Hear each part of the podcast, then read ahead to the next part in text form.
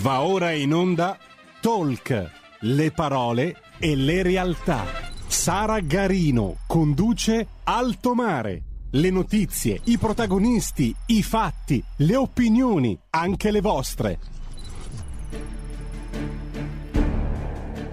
Radio Libertà, per Alto Mare di oggi, Sara Garino vi propone il progetto Roma, distretto del contemporaneo, curato dall'ambasciatore Umberto Vattani, è stato presentato alla Camera dei Deputati lo scorso 25 ottobre, nell'ambito di un convegno moderato da Sara Garino con par- la partecipazione di numerosi rappresentanti della Lega. Quindi buon ascolto. Buongiorno, mi pare che siamo tutti, possiamo iniziare. Un saluto caro a tutti voi, un saluto al Presidente della Commissione Attività Produttive, Commercio e Turismo della Camera Alberto Gusmeroli. Un saluto all'ambasciatore Umberto Vattani, un saluto caro e un ringraziamento per aver organizzato questo incontro che ci vede tutti impegnati sul piano intellettuale ma anche conseguentemente sul piano dell'iniziativa politica. Saluto i relatori e gli ospiti presenti. La Camera dei Deputati è lieta di ospitare la presentazione di questo progetto da grande valore culturale Roma, distretto del contemporaneo, con cui si intende promuovere e valorizzare la vasta area urbana che circoscrive la grande ansa nord del fiume Tevere. Roma, con i suoi oltre duemila anni di storia, ha attraversato numerose trasformazioni che l'hanno resa la città museo che tutto il mondo conosce e ammira. Nel corso del XIX e del XX secolo la città ha affrontato diverse sfide, tra cui l'urbanizzazione, la modernizzazione e l'espansione territoriale. Ha dimostrato di essere in grado di rigenerarsi e reinventarsi in risposta ai cambiamenti storici, culturali, sociali ed economici, mantenendo al contempo la sua identità eh, unica e straordinaria. Alla Roma antica, medievale, rinascimentale e barocca si è aggiunta così anche quella moderna e contemporanea. Ne è un esempio l'area ricompresa tra il Flaminio, il Foro Italico e la Farnesina, che ospita alcune grandi espressioni dell'architettura contemporanea che nel tempo si è imposta sempre di più come centro culturale. Lo straordinario insieme di opere architettoniche che qui sono state realizzate, che porta la firma dei più grandi maestri dell'architettura italiana, da Del Debbio a Libera, da Nervi a Piano, solo per citarne alcuni, fa di questo quadrante urbano un vero e proprio museo all'aperto. L'unicità di questo patrimonio artistico e culturale deve essere preservata e valorizzata per far conoscere al mondo intero anche questo angolo meno noto ma eccezionale della città eterna.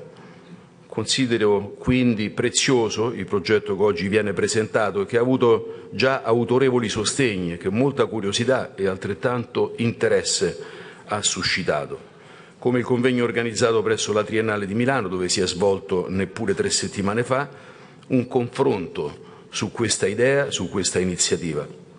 Merito certamente dell'ambasciatore Umberto Vattani, che con il suo ultradecennale ruolo di ambasciatore ha saputo coniugare la missione diplomatica al servizio dell'Italia nel mondo con la passione e la divulgazione della cultura italiana, declinata nell'arte. Tanto salutiamo il Presidente della Regione Lazio, Francesco Rocca, che ci ha raggiunti, e nell'architettura. Permettetemi una digressione personale da architetto ed espressione anche di questa città che ho l'onore di rappresentare oggi alla Camera, ieri nelle tante assemblee elettive, tra cui quella capitolina, sono particolarmente attento alla tutela di questa forma speciale di architettura che ha vivacemente contraddistinto l'Italia tra le due guerre e che ha contribuito a cambiare il volto di tante città con la fondazione di nuovi nuclei urbani con stili originali e assolutamente italiani. Visioni che per questo nel tempo conservano la loro bellezza e validità. Se fino a pochi anni fa parlare di razionalismo costituiva un pericolo perché si rischiava di essere tacciati di nostalgismo, oggi riconoscerne il valore è meno pericoloso. Diciamo che la damnatio memoria, una sorta di cancel culture ante litteram, sta gradualmente tramontando e questa è una bella notizia, devo dire anche per merito di tanti intellettuali liberi, assolutamente trasversali rispetto alle appartenenze politico-partitiche, alle stagioni di governo o di opposizione. Importante che si sia sviluppata nel tempo questa sensibilità che ha attraversato appunto il libero pensiero a 360 gradi, lasciando importanti sedimenti di sé, anche grazie a iniziative come questa. Diciamo che questo gradualmente forse potremmo dire che è un po' troppo gradualmente.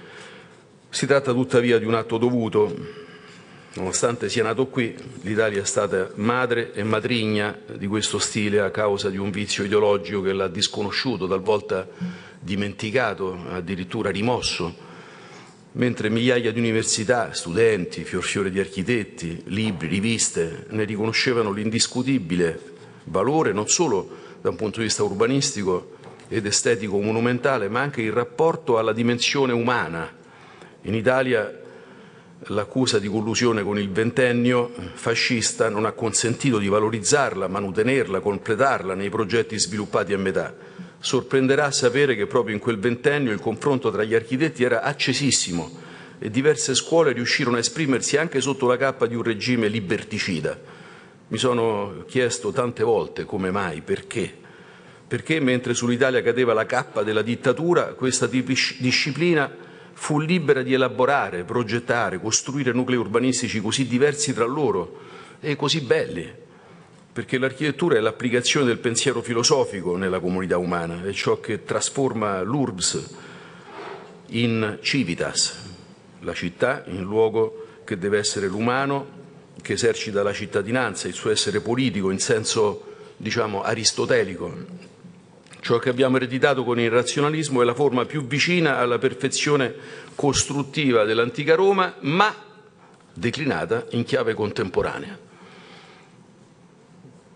Si prende l'identità, la si aggiorna, gli si mettono dentro tutte le innovazioni rappresentate dalle nuove tecnologie, dalle nuove anche, eh, dai nuovi strumenti costruttivi ed esce fuori il prodotto della creatività che non rinnega l'identità un patrimonio meritevole di una legge ad hoc che personalmente ho depositato in più legislature e che il Ministro San Giuliano, che oggi purtroppo non può essere con noi, conosce per avergliene parlato all'inizio del suo mandato e che eh, spero possa svolgere il suo iter perché è una proposta che intende tutelare le città e i nuclei di fondazione, distretto contemporaneo del Foro Italico compreso, che prevede oltre alla loro salvaguardia e valorizzazione, anche la catalogazione con un registro di tutte le città, di tutti i nuclei costruiti in Italia e nel mondo tra le due guerre, perché questa notizia noi non l'abbiamo. Non abbiamo un censimento di, queste, di questo patrimonio e quindi occorre chiamare a raccolta tutte le amministrazioni locali, intanto per capire di che cosa stiamo parlando e per dare una sensibilità aggiuntiva in modo tale che ciascuno si senta responsabilizzato sulla strada della valorizzazione, del restauro, della ristrutturazione, ove possibile del completamento.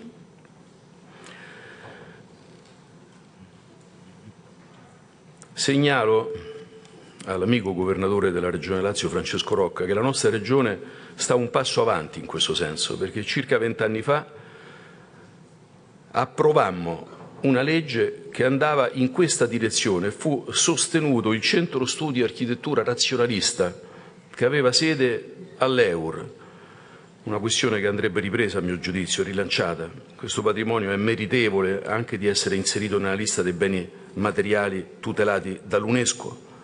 Altra notizia utile per il nostro governo, un precedente c'è ed è la città di Asmara, entrata nella lista UNESCO, UNESCO proprio per la sua specificità di città razionalista. Città razionaliste ce ne sono tante in Italia e in Europa. Oggi possiamo parlare di questo quadrante della capitale proprio per la straordinaria presenza di architetture razionaliste di cui il Foro Italico è probabilmente il più fulgido esempio. Attenzione però a non parlare di valorizzazione per poi cedere o consentire trasformazioni o superfetazioni che rischiano di deturpare per sempre le linee originali dei manufatti razionalisti.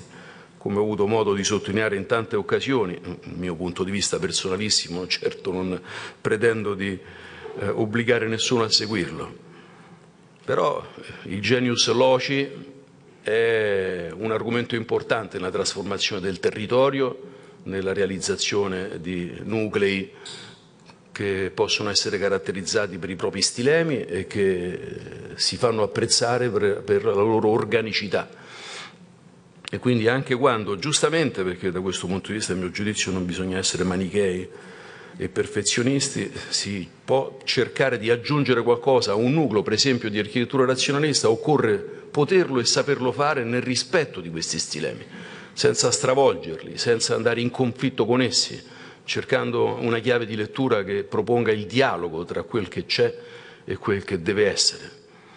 È nota la mia posizione abbastanza critica e concludo sulla trasformazione dell'ex centrale del tennis nella magnifica cornice del Parco Monumentale del Foro Italico, non perché io non intenda diciamo così, sviluppare le attività sportive, sarebbe un controsenso in quella eh, parco eh, che dello sport fa il suo punto di eccellenza, ma perché credo che la riproduzione in cavea di tutti gli impianti, di tutti i campi di gioco e di gara, eh, come accadde per le Olimpiadi del 1960 per la mano sapiente di Del Debbio, che realizzò l'opera straordinaria e anche gigantesca dello Stadio del Nuoto, immaginando di non poter andare in superfetazione, quindi rispettando la quota zero e realizzando lo stato del nuoto in cavea, nonostante fosse rappresentato da una vasca da 50 metri, una vasca per i tuffi da 33, la vasca per gli allenamenti da 25, una cosa che rispetto per esempio al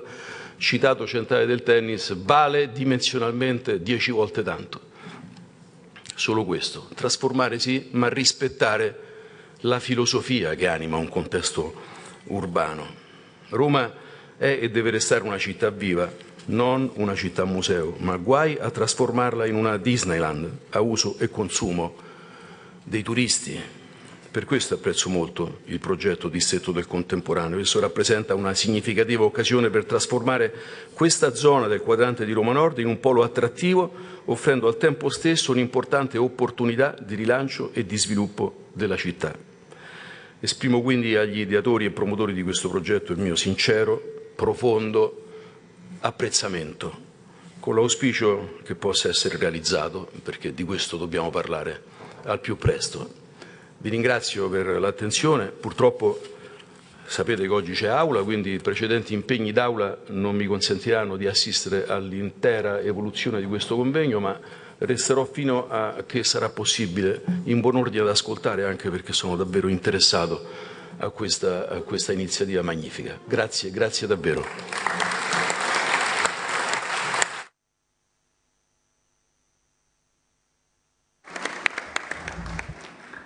Grazie mille, ringraziamo il vicepresidente della Camera, l'onorevole Rampelli. Buongiorno a tutti voi, buongiorno ai rappresentanti delle istituzioni, agli autorevoli relatori che sono convenuti, accademici, diplomatici, ai musicisti dell'Accademia di Santa Sofia che al termine del convegno ci allieteranno con un breve concerto, a tutto il pubblico convenuto e naturalmente ai giornalisti presenti in sala.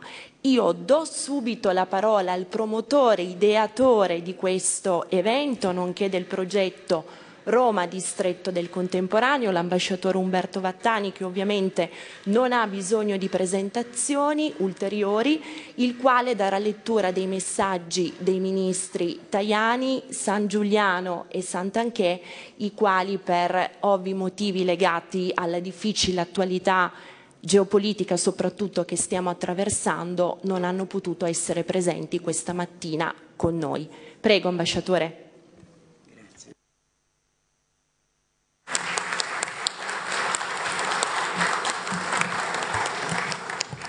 Onorevole Vicepresidente, la ringrazio per l'intervento che lei ha voluto fare e aprire, aprendo questi lavori di questo convegno. Eh, onorevoli Presidenti delle Commissioni eh, della Camera e del Senato qui presenti, eh, un saluto particolare eh, molto molto amichevole al Presidente Lamberto Dini che ha diretto per cinque anni il Ministero degli Esteri, Vorrei ringraziare i tanti ambasciatori, rappresentanti di ambasciate straniere che vedo qui tra noi, Eh, vorrei anche dire quanto sono felice di vedere eh, che eh, rappresentanti di tante istituzioni, eh, dal Quirinale agli esteri, al Ministero della Cultura, al Ministero del Turismo, dell'Ambiente e dello Sport, sono qui con noi. Eh, il Ministro Santanchè è passato stamattina per esprimere la sua soddisfazione per questo convegno, ma ha dovuto poi lasciarci eh, per recarsi al Senato. Vorrei ringraziare anche i rappresentanti della stampa e un pensiero grato anche all'imam Nader della Moschea di Roma che eh, ci fa l'onore di essere presente qui. Bene, un, come non rivolgere poi un saluto grato ai servizi della Camera, del cerimoniale, del servizio documentazione e alla dottoressa Sara Garino che modererà i nostri incontri.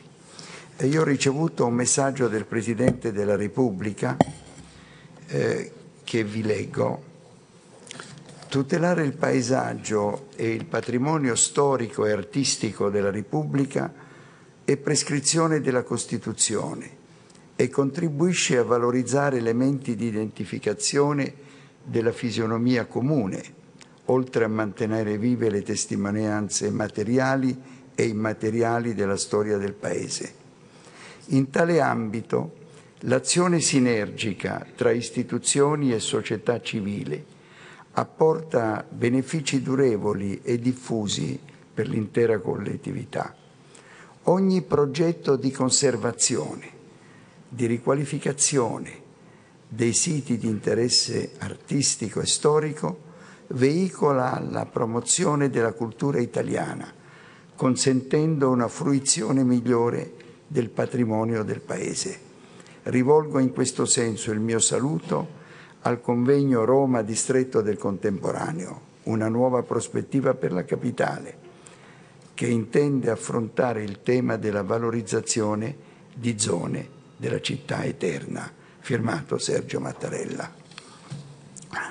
Ieri sera, eh, tardi, eh, mi ha telefonato il ministro eh, degli esteri, il vicepresidente del Consiglio e ministro degli esteri Tajani, per dirmi che purtroppo all'ultimo momento, per una serie di incontri politici e per la necessità di essere presente alle eh, dichiarazioni del governo in vista del Consiglio europeo di domani, non poteva essere con noi. Ma nel corso della serata mi è poi giunto un suo messaggio che vorrei leggervi.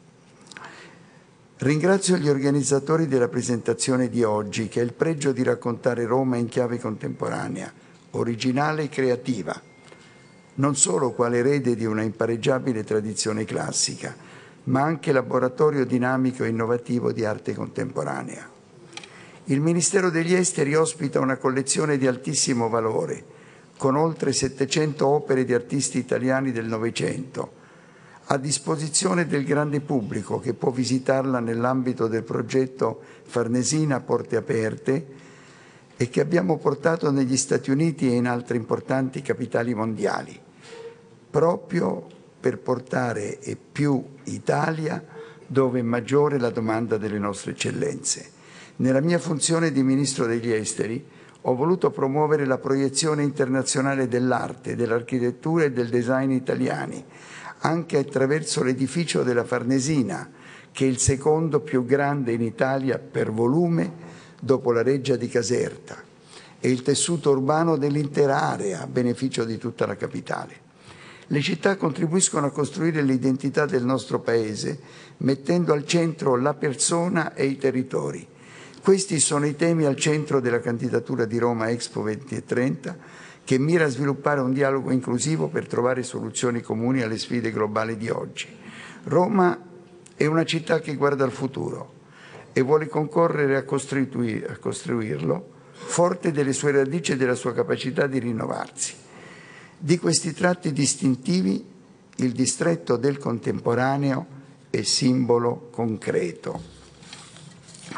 Il progetto punta a riqualificare il quadrante che si, urbano che si snoda dal Ministero degli Esteri verso il Maxi, il Ponte della Musica, l'Auditorium e il complesso dello Stadio dei Marmi e il Foro Italico, con l'auspicio che questa iniziativa diventi presto realtà e dia vita a un vero e proprio museo a cielo aperto che valorizzi il ricchissimo insieme di edifici e di monumenti realizzati nel secolo scorso, restituendo l'immagine di una capitale forte del proprio passato che guarda con fiducia al futuro. E quanto al ministro firmato Antonio Tajani, e quanto al ministro della cultura, che oggi ha un impegno di governo, mi ha telefonato e mi ha inviato il seguente messaggio.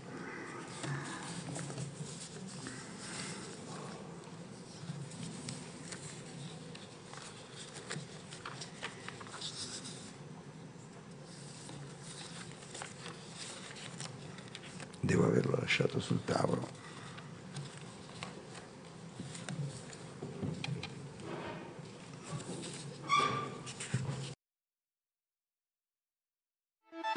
Stai ascoltando Radio Libertà, la tua voce libera, senza filtri né censure, la tua radio.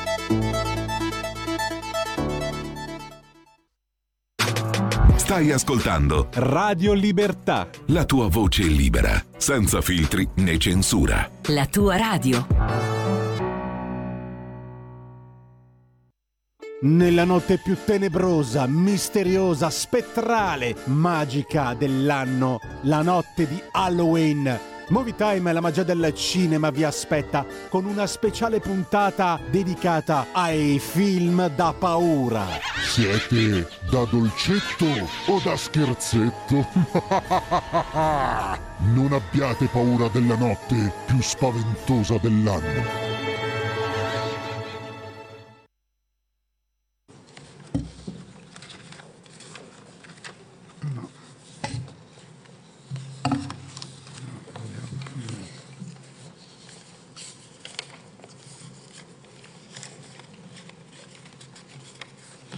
Mi scuso, credo che lo leggerò, lo leggerò più tardi perché non lo trovo in questo momento nella cartella.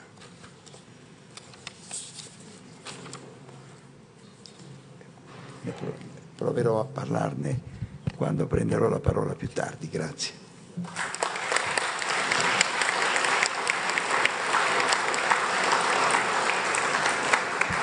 Grazie, grazie mille all'ambasciatore Umberto Vattani per aver delineato, per aver delineato con questo suo primo intervento nel leggere, nel rapportare, nel testimoniarci quelli che sono stati i messaggi dei ministri Antonio Tajani, Gennaro San Giuliano e Daniela Santanché, il valore profondo, il significato di quella che potremmo definire una vera e propria diplomazia della cultura, che anche in virtù del suo lungo e ampio cursus honorum nell'ambito delle istituzioni rappresentando il nostro Paese, davvero oggi declina con questo progetto di altissimo profilo e di altissimo valore internazionale.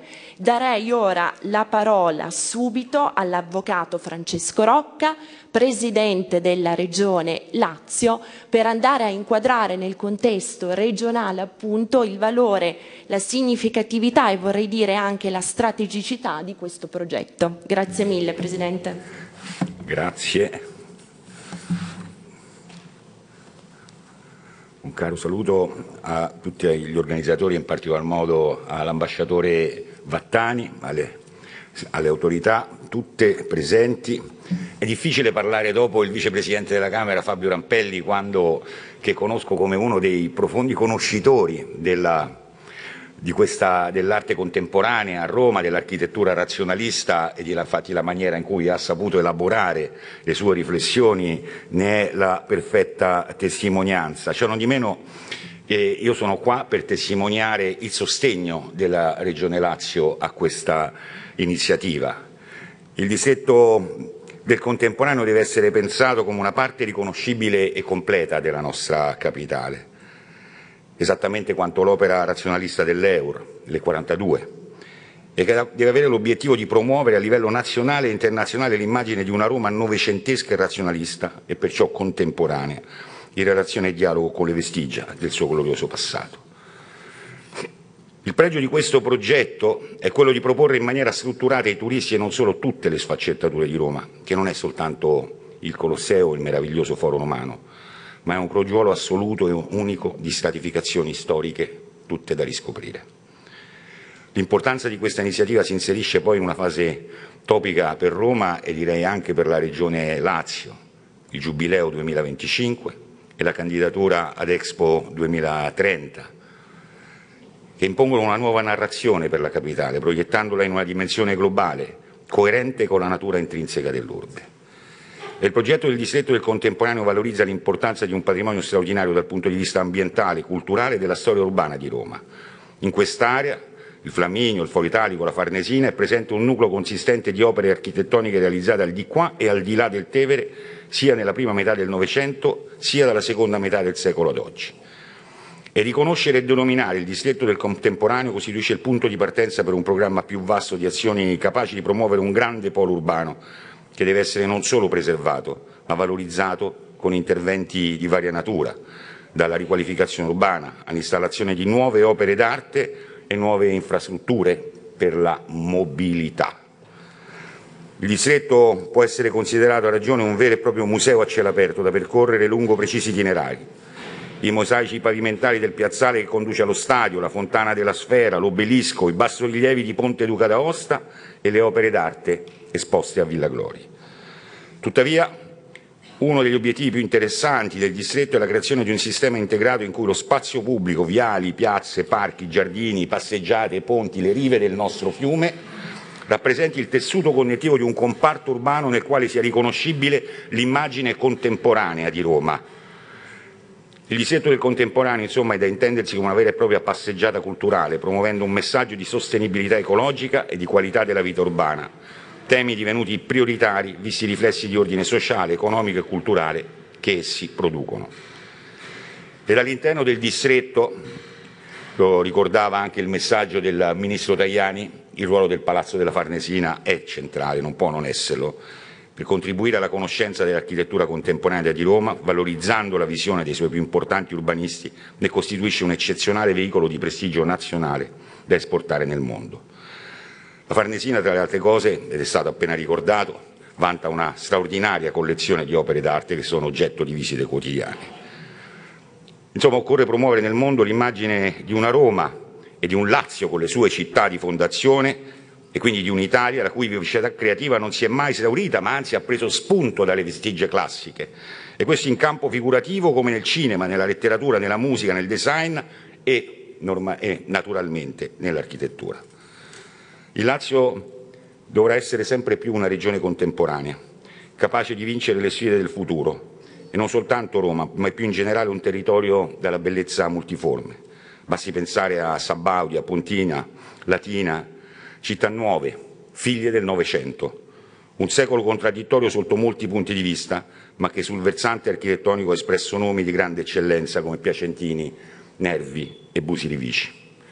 Ecco perché la Regione Lazio non può non essere a fianco e sostenere questa, questa iniziativa con tutte le possibilità che abbiamo, sia nel dialogo con Roma Capitale, che deve svolgere un ruolo principe ovviamente nel progettare, ma noi come Regione Lazio offriremo tutto il sostegno, se servirà anche legislativo, per poter accompagnare questa straordinaria eh, ed importante iniziativa e, e quindi con questo rivolgo il mio apprezzamento, l'augurio di buon lavoro, mi scuserete perché alle 10 questa mattina cominciava il Consiglio regionale, quindi devo, devo recarmi a, alla Pisana, però davvero grazie e un, in bocca al lupo.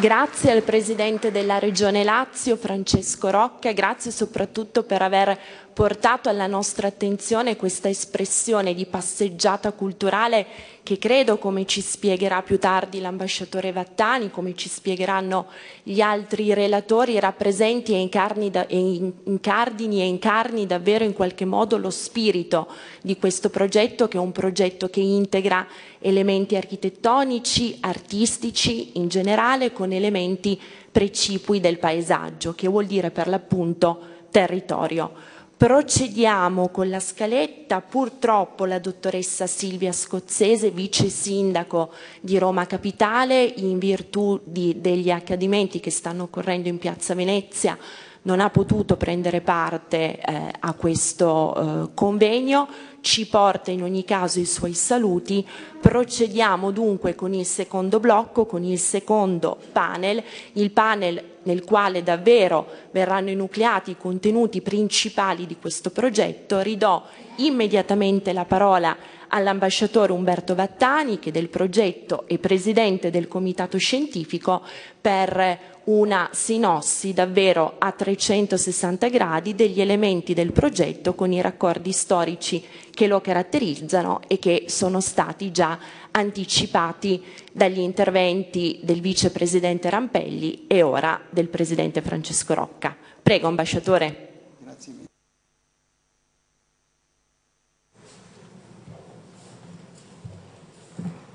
Vorrei dire però che se non è presente la vice eh, sindaco è qui con noi il capo di gabinetto del sindaco, eh, il consigliere Alberto Stancanelli e vorrei ringraziarlo molto perché l'aiuto che ci è venuto dal Comune di Roma è davvero eh, colossale.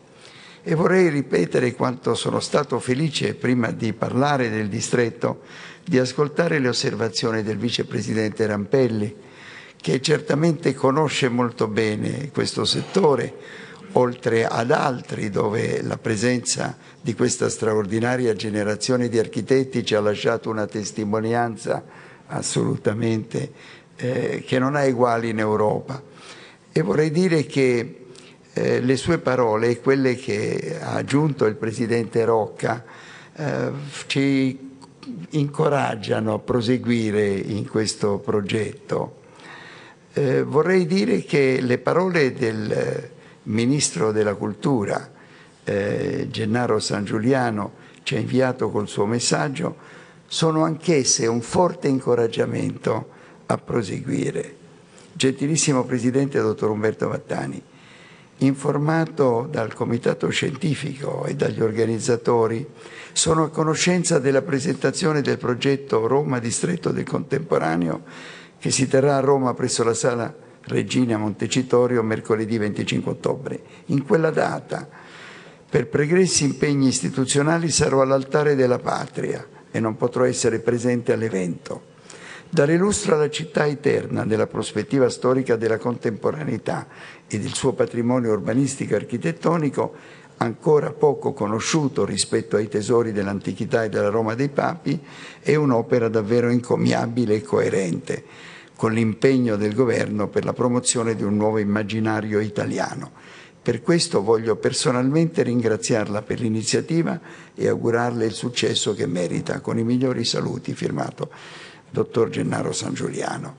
Ebbene, questa è la migliore, direi, introduzione a quello che sto per dire, perché eh, effettivamente eh, l'area a cui si riferisce il distretto del contemporaneo eh, non appare nelle mappe eh, che in tutti gli alberghi della capitale vengono consegnati ai turisti o ai visitatori e nemmeno in molti uffici del comune, eh, perché la mappa eh, a cui si riferisse eh, l'attenzione rivolta que- alla parte di Roma si riguarda solo quella compresa nelle mura aureliane.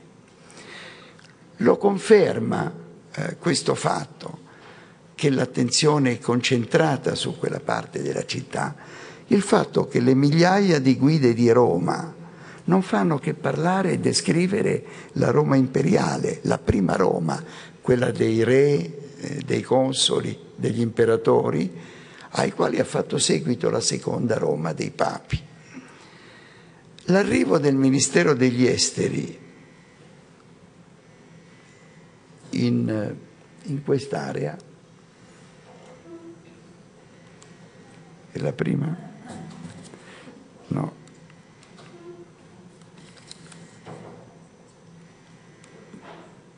La prima dovrebbe essere questa. L'arrivo del Ministero degli Esteri nel 1960 in quest'area non ha modificato in nulla l'area di cui parliamo.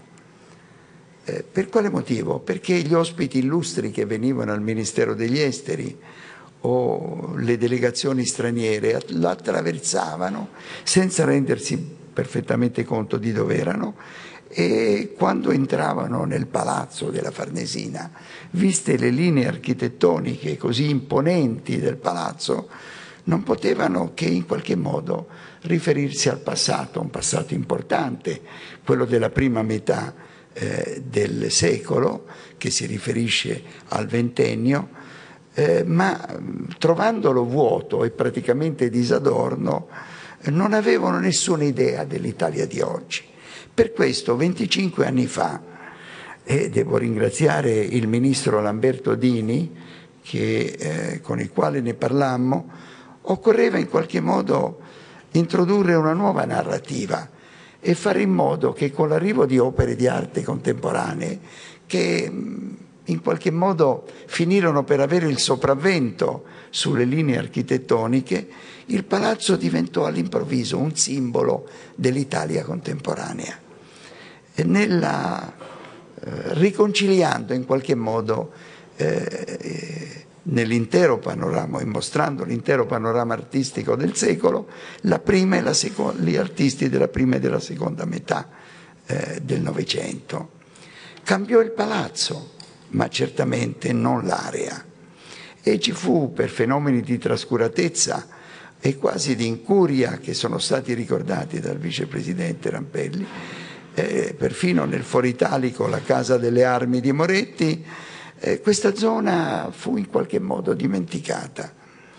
Quando si trattò di costruire per le Olimpiadi del 60 delle nuove strutture eh, nella parte eh, adiacente a quest'anza nord del Tevere, eh, lo si fece dall'altra parte, sulla riva sinistra, e sorsero i capolavori di Nervi, il Palazzetto dello Sport, lo Stadio eh, Flaminio, eh, il Villaggio Olimpico, tutte opere di grande importanza, ma anche quelle col passare del tempo hanno conosciuto un certo degrado. Soltanto i nuovi interventi di Paolo Cortoghesi con la moschea, di Renzo Piano con l'auditorium di Zaha Hadid hanno ridato smalto a quella parte della città ma si tratta di edifici relativamente lontani uno dall'altro, eh, senza forti relazioni. Insomma, quella non si può chiamare oggi come oggi una città continua. Eppure, eppure è un'area privilegiata, perché è l'ingresso monumentale di Roma, di lì è entrato Giulio Cesare, Traiano, è lì che Costantino ha affrontato le truppe di Massenzio. Eh, ha dei valori paesaggistici unici. Nel Seicento schiere di artisti hanno decantato eh, le qualità paesaggistiche di quell'area, eh, tanto che fecero dire a Goethe quando visitò l'acqua cetosa e le rive del Tevere in quella parte, e cito le sue parole, che c'era una notevole limpidezza, una varietà, una flagrante trasparenza e una celeste colorazione del paesaggio che si godeva da vicino e da lontano. Ebbene, oltre ai valori paesaggistici, quell'area comprende dei monumenti edifici, ma anche un'edilizia residenziale di altissimo valore, che testimoniano la capacità, il valore di una generazione di architetti che ha lasciato veramente delle prove straordinarie del loro talento. Ma cosa occorreva fare? Occorreva uno sguardo nuovo, cioè fare in modo di rivedere quest'area come in realtà è un'area straordinaria. Ecco, questa è la visione con drone di quest'area di Roma dove c'è il Ministero degli Esteri con la sua imponente struttura, elegante, il numero delle finestre del primo piano e del secondo e del terzo sono esattamente lo stesso numero della, della Reggia di Caserta che è stata ricordata prima. E vorrei dire che questo sguardo nuovo permetteva in qualche modo di tener conto del fatto che su questa area esistono edifici che risalgono alla prima e alla seconda metà del secolo.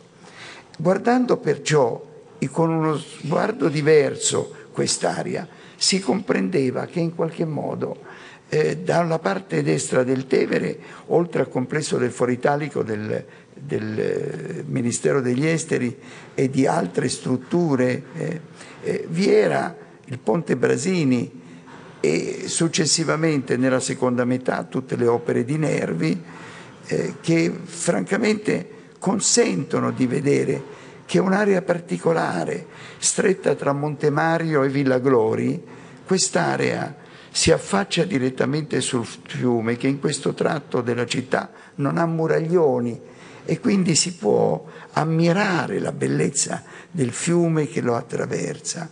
Ma occorreva non solo uno sguardo nuovo, occorreva anche dargli un nome perché questo nome poteva in qualche modo sottolinearne la vocazione e aprirlo al futuro. Distretto del contemporaneo è sembrato a noi del Comitato Scientifico un nome appropriato e l'uso che la stampa ne sta facendo in questo periodo lo dimostra.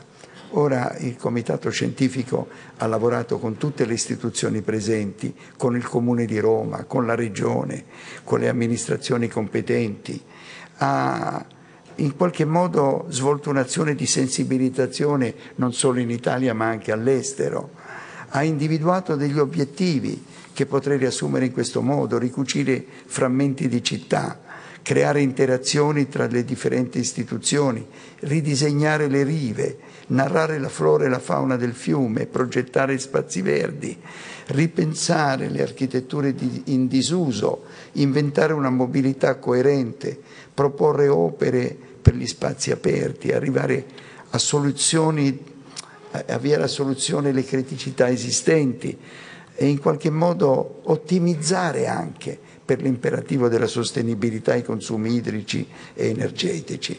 In un video che verrà mostrato subito dopo, di, due, di pochi minuti, si mostreranno meglio e si illustreranno meglio gli obiettivi di questo distretto. Siamo consapevoli che si dovrà procedere con piccoli passi, in pieno accordo e, con, e coordinamento con le istituzioni presenti, sensibilizzando i cittadini e i residenti che vivono quel, o lavorano in quell'area. Ora il primo obiettivo sarà creare una fondazione, una fondazione che possa valorizzare le attività del Laboratorio della Sapienza, del Maxi, del Sport e Salute, del CONI, dell'Auditorium, Santa Cecilia, della Fondazione Musica per Roma. La Cassa Depositi e Prestiti ha investito molto in quell'area e ce ne parlerà. Il Teatro Olimpico, la Scuola Nazionale dell'Amministrazione, sono tutte strutture che noi riteniamo che il Ministero degli Esteri potrebbe anche proiettarne le attività all'estero e sarà una struttura di servizio a disposizione per evitare soprattutto che nel tempo futuro si creino nuove criticità per mancanza di coordinamento tra le diverse istituzioni. Ebbene, il Comitato è grato al Ministero degli Esteri che ha pubblicato proprio una nuova, ehm, una nuova pubblicazione, una nuova brochure nella quale hanno scritto quasi tutti i membri del comitato scientifico e che sviluppa in questo momento un'azione importante nel tema eh, come diplomazia dell'arte eh, e dell'architettura da 25 anni a questa parte. Vorrei ringraziare il direttore generale eh, competente per questa materia, l'ambasciatore Alessandro De Pedis qui presente e sono molto grato anche al, la, al nuovo direttore eh, generale de, per la creatività contemporanea, il dottor, Achille, eh, al, eh, il dottor Angelo Cappello, qui presente con il suo vice, e vorrei dire quanto dobbiamo alle amministrazioni, eh, al Ministero del, della Cultura, del Turismo, dell'Ambiente e dello Sport, ma oggi verrà da questo Parlamento, da questa sala così i, ricca di storia, eh, autorevole, prestigiosa, un nuovo messaggio, questo messaggio che ci è stato espresso in maniera molto vivace poco fa proprio che Roma non è soltanto l'erede di un grande e luminoso passato, è anche eh, è ricca di una contemporaneità importante e vuole guardare al futuro. Se questa iniziativa avrà successo la si potrà replicare. Dove? Prima di tutto in quella che Giovannoni eh, chiamava negli anni venti eh, la coda della cometa, eh, cioè Roma come una stella e la coda che è rappresentata dalla parte che guarda al mare, ma anche in altre aree, in tutte le aree periferiche della città, nessuna esclusa. E come disse eh, Paolo Portoghesi il 30 maggio dell'anno scorso, quando fece la sua ultima apparizione all'Accademia di San Luca, eh, vorrei riportare le sue parole, Roma, una città che vanta una storia di 3.000 anni, deve essere o dovrebbe essere capofila di città che riconoscono il futuro dell'architettura anche nella liberazione di questa ipoteca costituita dall'inquinamento, dallo spreco, dall'effetto dell'anidride carbonica, che rischia, non adesso, ma tra cento anni, di far diventare la Terra un pianeta inabitabile. Queste sono state le ultime parole di Paolo Portoghesi, un grande architetto che ha interpretato e ascoltato Roma in tantissimi modi e che il distretto del, del contemporaneo intende arricchire con una nuova narrativa. Mille grazie per l'attenzione.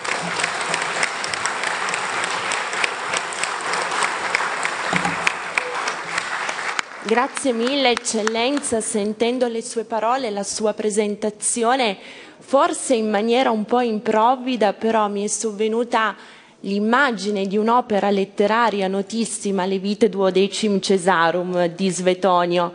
Spero che il paragone e l'accostamento davvero non sia un po' come si suol dire tirato per i capelli o eccessivo, ma davvero quella che ci ha dettagliato è una sorta di biografia della contemporaneità di Roma, che fa della capitale una città, un polo, un centro di aggregazione che, se vogliamo, è eternamente presente, eternamente presente nel passato, nel vicino passato, nel presente per l'appunto e che si proietta ovviamente verso il futuro. Grazie, grazie davvero eccellenza per questo suo excursus. Abbiamo a questo punto un breve video a, eh, come dire, eh, rimarcare quanto ci ha appena espresso Sua Eccellenza l'ambasciatore Vattani.